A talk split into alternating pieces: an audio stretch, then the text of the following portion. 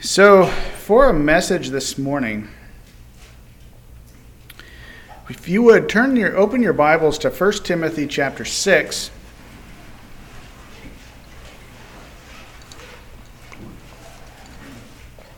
There's a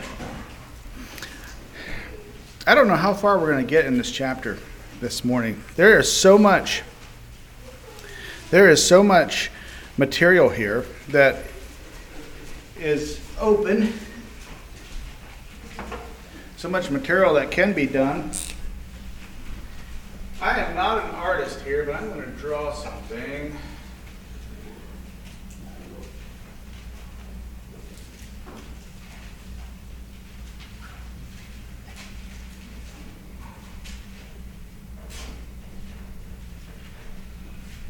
Should have my son come up here. He can draw better than I can.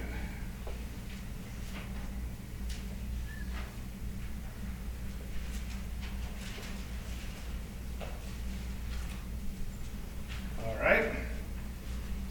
That's uh, that's supposed to be a scale. You know how you have those balancing scales there, and you can put weight on one side and on the other. And this is where it's going to get interesting. Uh, we're just going to do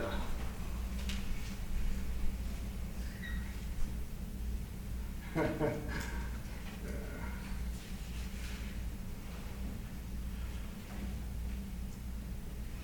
anyway, so we got a, we'll put a collar on them here and a collar on them there, and we'll come across like that. Put two eyes and nose on them, and there we go. Now those are supposed to be, uh, uh, that's those are oxen there. That's a yoke of oxen. So if you laugh, you can come up here and draw better. Here's the, I'll leave it right there. Um,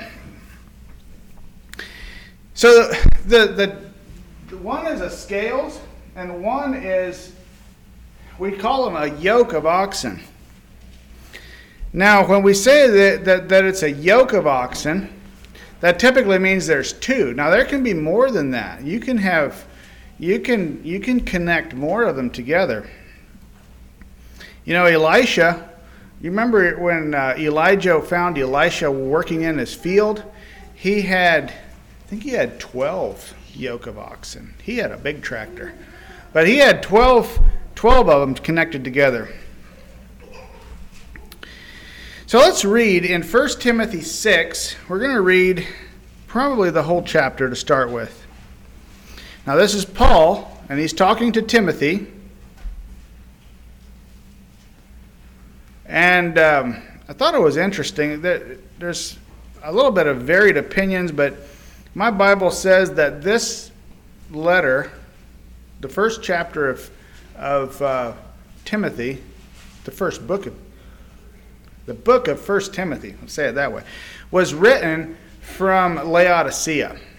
Now there's there's some difference of thought there, but it says written from Laodicea. And I thought that was interesting because we think of Laodicea most of the time when we think of Laodicea, it's in the context of Revelation when Jesus was talking to the church at Laodicea. So I'm just going to put that thought out there, but let's read 1 Timothy 6. It says, Let as many servants as are under the yoke count their own masters worthy of all honor, that the name of God and his doctrine be not blasphemed. And they that have believing masters, let them not despise them, because they are brethren, but rather do them service because they are faithful and beloved, partakers of the benefit. These things teach and exhort. If any man teach otherwise and consent not to wholesome words, even the words of our Lord Jesus Christ, and to the doctrine which is according to godliness, he is proud, knowing nothing, but doting about questions and strifes of words, whereof cometh envy, strife, railings, evil surmisings, perverse disputings of men of corrupt minds, and destitute of the truth, supposing that gain is godliness, from such withdraw thyself. But godliness with contentment is great gain. For we brought nothing into this world, and it is certain we can carry nothing out. And having food and raiment, let us be therewith content. But they that will be rich fall into temptation and a snare, and into many foolish and hurtful lusts, which drown men in destruction and perdition. For the love of money is the root of all evil, which while some coveted after, they have erred from the faith and pierced themselves through with many sorrows. But thou, O man of God, flee these things and follow after righteousness, after godliness, after faith, after love, follow after patience, follow after meekness. Fight the good fight of faith. Lay hold on eternal life, whereunto thou art also called, and hast professed a good profession before many witnesses. I give thee charge in the sight of God, who quickeneth all things, and before I give thee charge in the sight of God, who quickeneth all things, and before Christ Jesus, who before Pontius Pilate witnessed a good confession,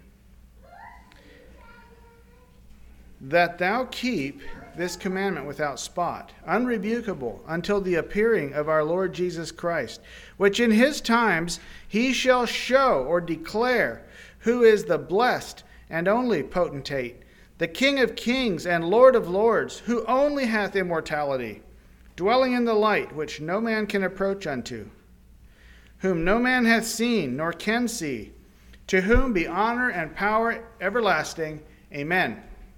And then he, at the end of his letter, he writes, P.S. So, Timothy, this is an extra here.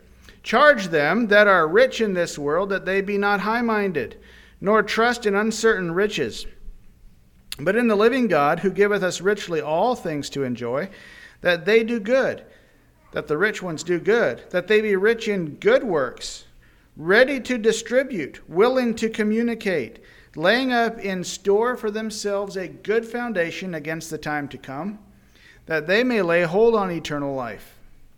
O Timothy, keep that which is committed to thy trust, avoiding profane and vain babblings and oppositions of science falsely so called, which some professing have erred concerning the faith. Grace be with thee. Amen. And then it just says the first to Timothy was written from Laodicea, which is the chiefest city of Phrygia. It was a Roman colony, I guess. Paul wrote this letter to Timothy, as some feel, from Laodicea. Do you think Paul's, Paul's observations and some of his, in his sentences and the, what he was thinking about was, inter, was impacted by what he saw in Laodicea. Laodicea was a was a very rich place. It was a place that yeah, that had a lot of things happening. It was it wasn't in the sticks. It was they had a lot of things going on there. And and Paul visited there. And we can read about Laodicea in Revelations 3 verses 14 through 19. We won't read that right now. but Paul opens this chapter, which is just a continuation. Chapters were, were, were added, chapters and verses were added to the scriptures later on. But it breaks in here. It says, Let as many servants as are under the yoke count their own masters worthy of all honor, that the name of God and his doctrine be not blasphemed. And they that have believing masters, let them not despise them, because they are brethren, but rather do them service, because they are faithful and beloved. The masters are partakers of the benefit, the same benefit. These things, Timothy, teach and exhort. So we're talking about servants under a yoke. And I'd like to think, you know, what is a yoke? And in your mind, what do you think of when you think of a yoke? Does it something that makes you jump up and down for joy because of a yoke? And is the and if it doesn't, is does that mean that the yoke is bad? Well, in the in in Strong's, it talks about a yoke as a connecting coupling. It's a beam or tether or a harness, or it can be a harness. But basically, that word is translated, it's used, the Greek word is used six times in the New Testament that I could find. And, um, and five of those times it's translated as yoke. And one of those times it's translated as a pair of balances.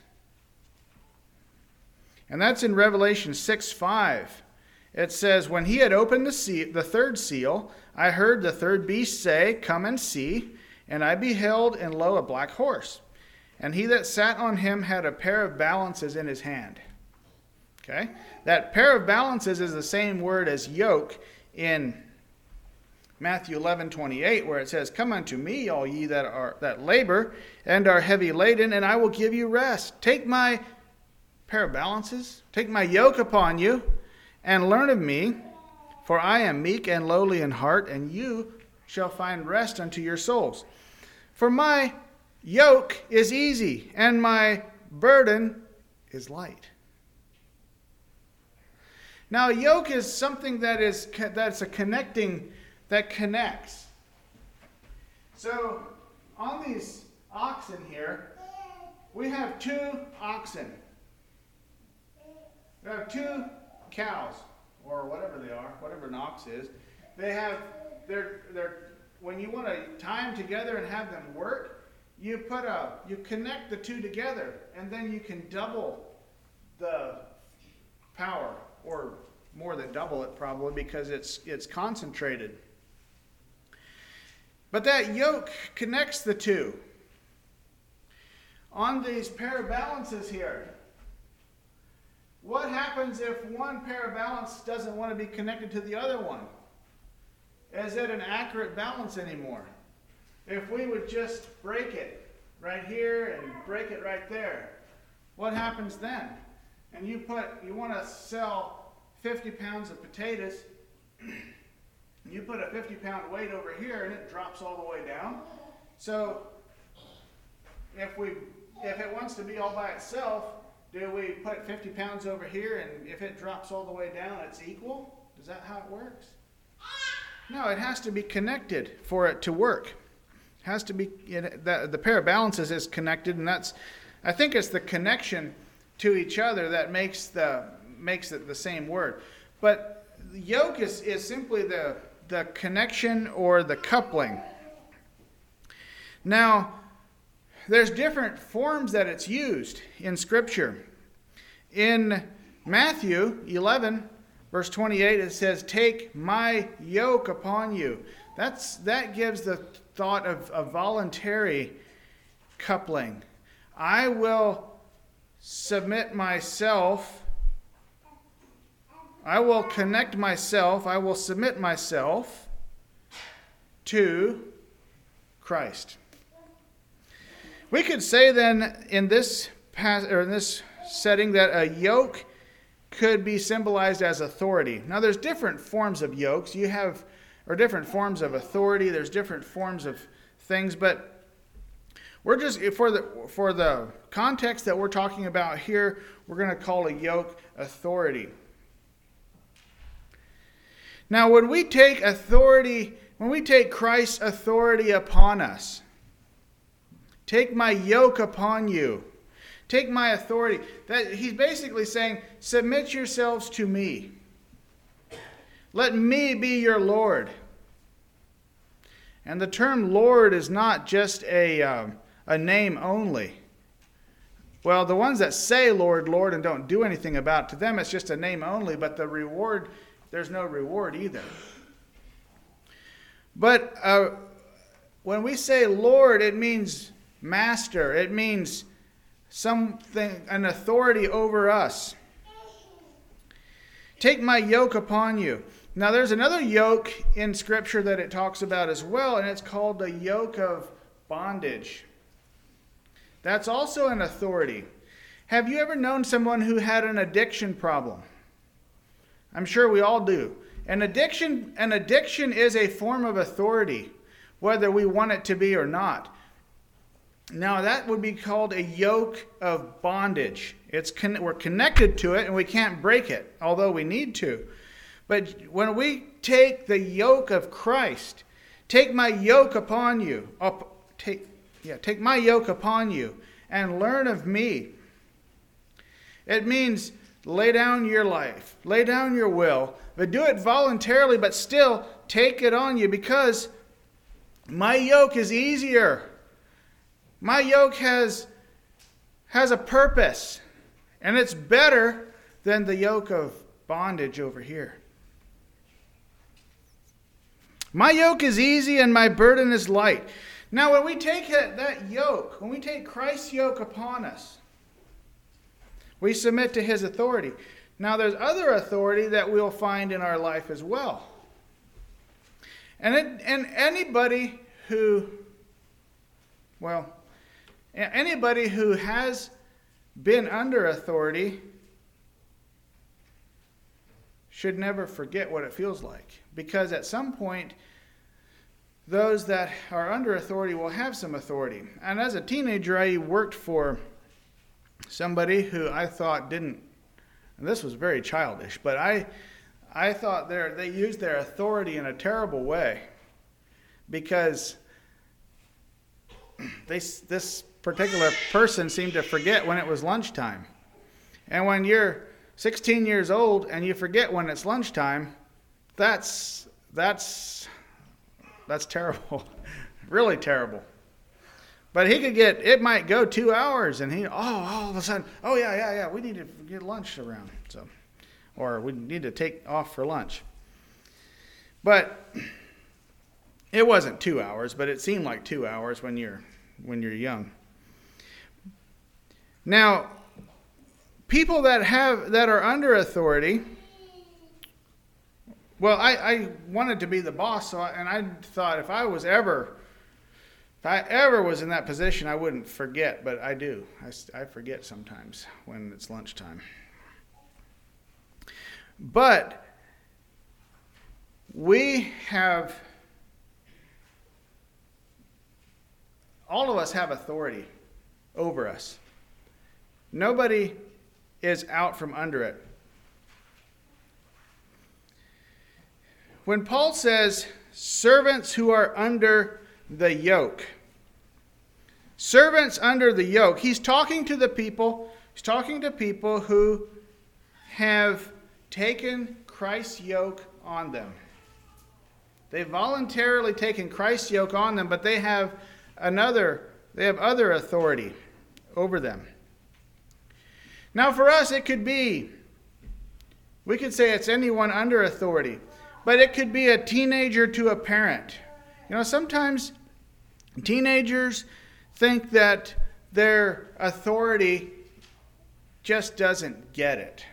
And I know what that's like. I really remember what it's like to have a parent who just didn't quite get it. That didn't mean that the parent was not smart. It just meant the teenager, that in that case, the teenager thought he knew more than he did. Sometimes there's an employee employer, um, there's authority there. Uh, maybe it's a student to a teacher or a citizen to the government.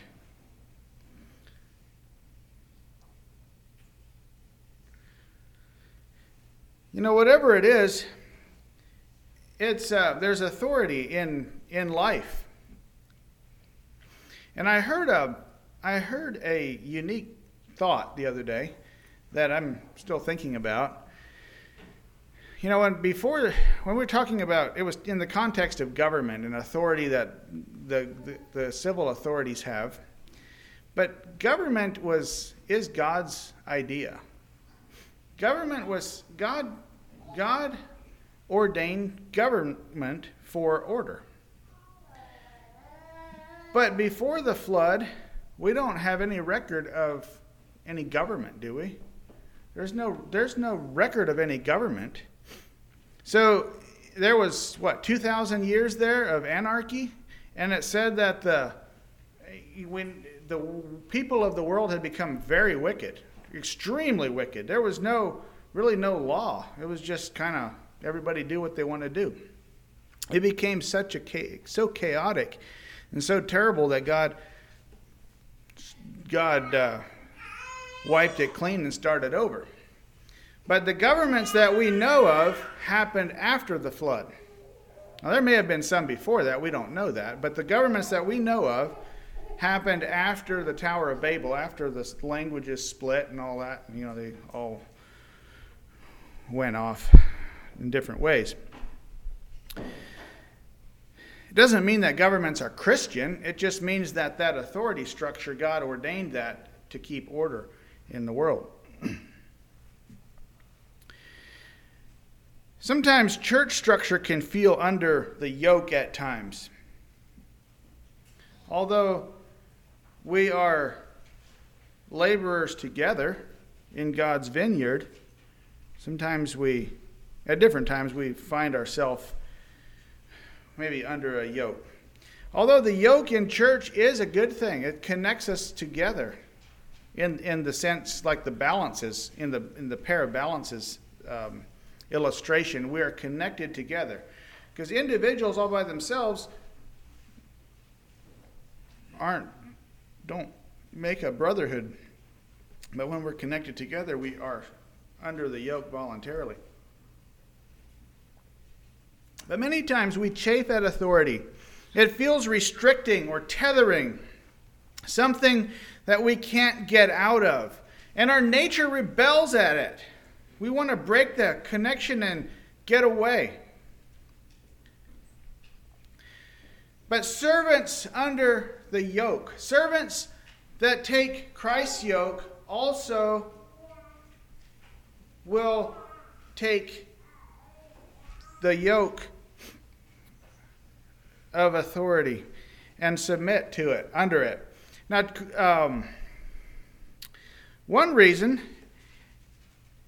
is so that Christ's name is not blasphemed.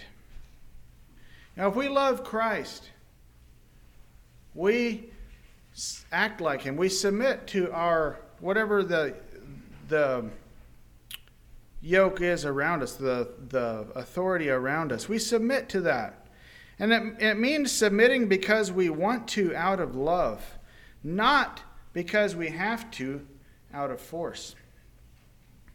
Servants under the yoke to Christ um, give honor to the, I'm going to call it the yoke of circumstances. Sometimes we find ourselves in circumstances that we can't do anything about. But in those circumstances, we might be under civil authorities that or civil laws that are annoying.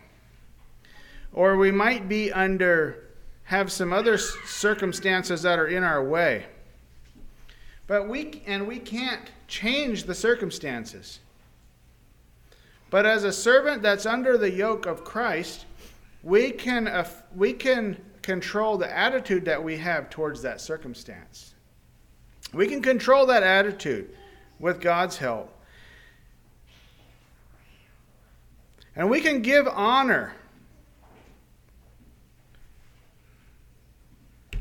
to an inspector that's not very nice. Or we can give honor to maybe a boss that's not very nice. Or we can give honor to a customer. Well, customers are actually the boss of a, if you're doing work for somebody, they're, all, they're actually on their project anyway, they are the, um, they're actually the, the, the one in charge. So there's you have that yoke to deal with for a bit.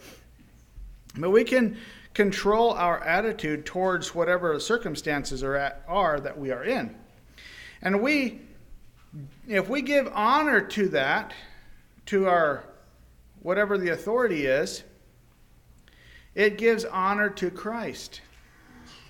We call it maintaining a good witness, and it simply means that we are acting in a way that Christ could be pleased with, even if we don't even if our nature rebels against it. So a person who is under authority can't control the authority that they're under, but they can control their attitudes towards it and the honor they give to it. Now, one thing that Jesus said in Matthew 24, verse 12, he talks about there's a, there's a word in there, it's, it's called iniquity, but it means lawlessness. And lawlessness is simply the, the thought of throwing off that authority, throwing that off, getting out from under it. But Jesus says, because lawlessness, or because iniquity shall abound, means it's everywhere, the love of many shall wax cold.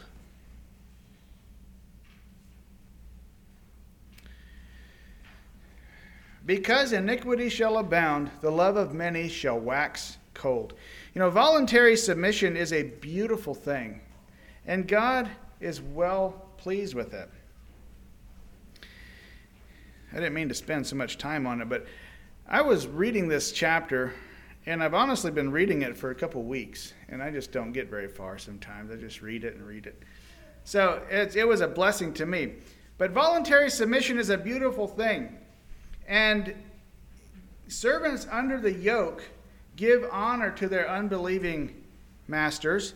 They give honor to their believing masters. They give honor to the unbelieving masters so that Christ is not blasphemed, and they give honor to the believing masters because they're both partakers of the same uh, yoke. I mean, they're both under Christ's uh, authority. And then verse 3 says, If any man teach otherwise, and consent not to wholesome words, even the words of our Lord Jesus Christ, and to the doctrine which is according to godliness. He is proud, which means that he has an inflated um, self worth. And it also has the thought of enveloped with smoke. So I don't know where the enveloped with smoke means, except that he's proud. And he knows nothing. So, a proud person that knows nothing sounds like a good idea for a teacher, right? But he is proud, knowing nothing, but doting about questions and strifes of words, which whereof cometh envy, strife, railings, evil surmisings, perverse disputings of men of corrupt minds, and destitute of the truth, supposing that gain is godliness from such withdraw thyself. You know, these verses, those, those verses contrast the godly response versus the carnal response. But you know, the proud, the, the proud person that knows nothing, that word proud means to envelop with smoke, to inflate with self conceit.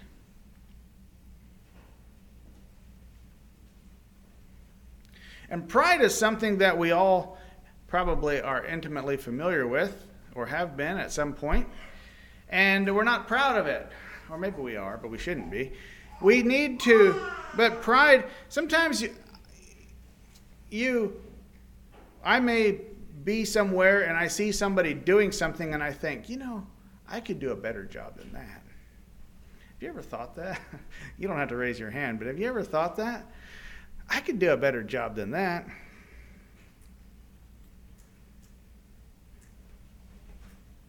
Doting. Doting about with questions. You know what that word doting means? It has the thought of to be sick, implying a diseased appetite.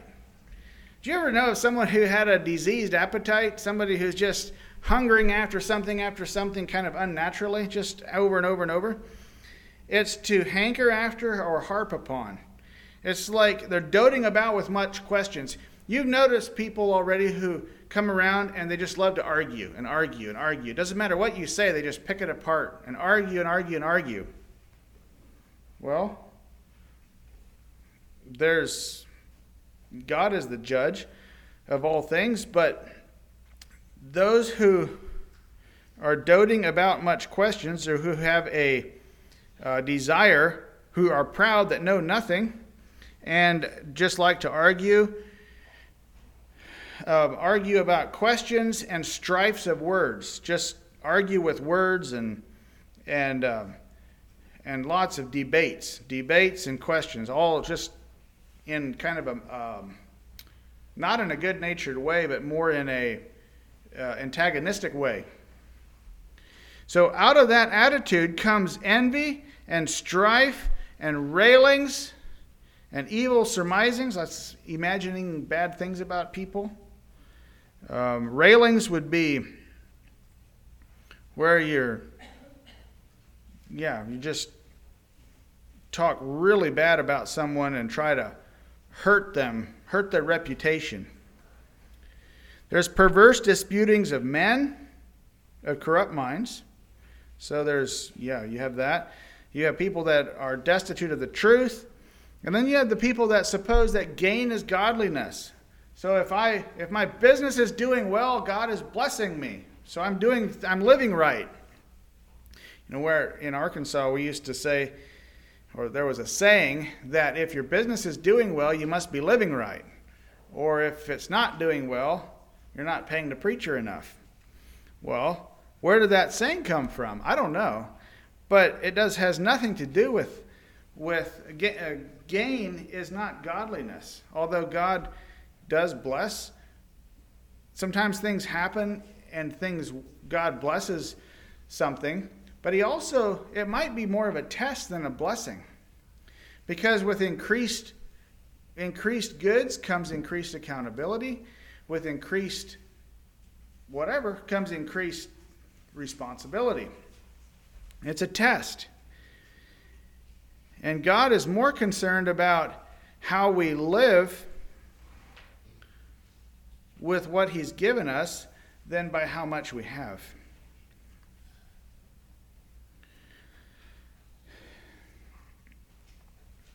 I'm just going to read the next uh, couple verses yet, and then we'll, we'll, we'll stop.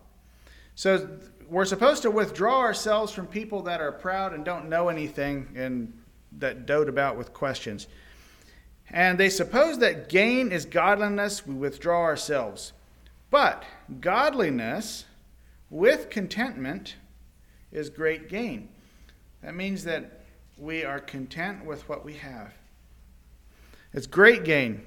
For we brought nothing into this world, and it is certain we can carry nothing out. And having food and clothes, or raiment, let us be therewith content. But they that will be rich fall into temptation and a snare, and into many foolish and hurtful lusts, which drown men in destruction and perdition. For the love of money is the root of all evil, which, while some coveted after, they have erred from the faith and pierced themselves through with many sorrows. But thou, O man of God, flee these things.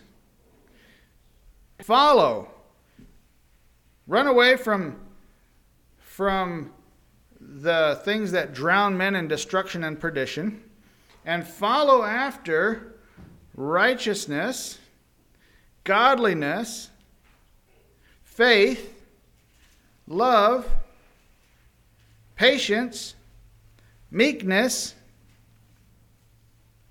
Follow after those things, and then fight the good fight of faith and lay hold on eternal life. You know, when it talks about the love of money being the root of all evil, we focus on the love of money. But what is the love of money? What is it? If you condensed it down into, um, condensed it down condensed it down as much as it could be, what would it, it, it would be what? Selfishness, right? Because if we desire to be rich, what are we desiring it for? Do we just love the look of $100 bills? We, we, they're so pretty and we just, we just like to collect them? Or do we want the money so that we can um, buy things to make other people like us better? Or we can buy things that we enjoy or we can it, it all we we don't like the the look and the color of it so much as we like what it does for us. And so it's, it boils down into selfishness and we could say pride. And it comes all the way around to getting out from under that yoke of Christ again. It comes all the way around. It's like breaking the it's like breaking the yoke here. When we do that,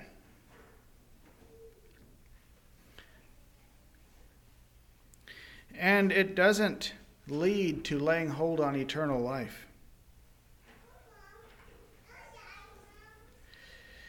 And we didn't get all the way by saying that. You know, sometimes there are times when we are when we have a responsibility with things. And that's at the end of the chapter. We'll probably I might get into that later at some at a later time and we might we may not.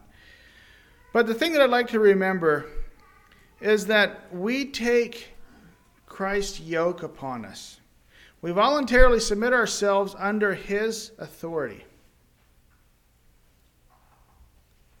And, and by we do that, but then it, then we need to keep doing it. We need to keep submitting. We need to keep on doing it. It's an ongoing thing, or the devil keeps pushing things in, and and um, before we know it, if we don't be proactive, we can be out from under that yoke again and some of the devil's um, temptations can lure us to go chasing after other things. Or we can be the proud person that knows nothing. So, God bless you all and all of us in the battle that we face in taking that taking Christ's yoke on us and then living that out. Let's, let's stand for prayer. Our Father, we come before you this morning, and we know that your yoke is easy compared to the yoke of bondage. But it's not a yoke that our flesh likes.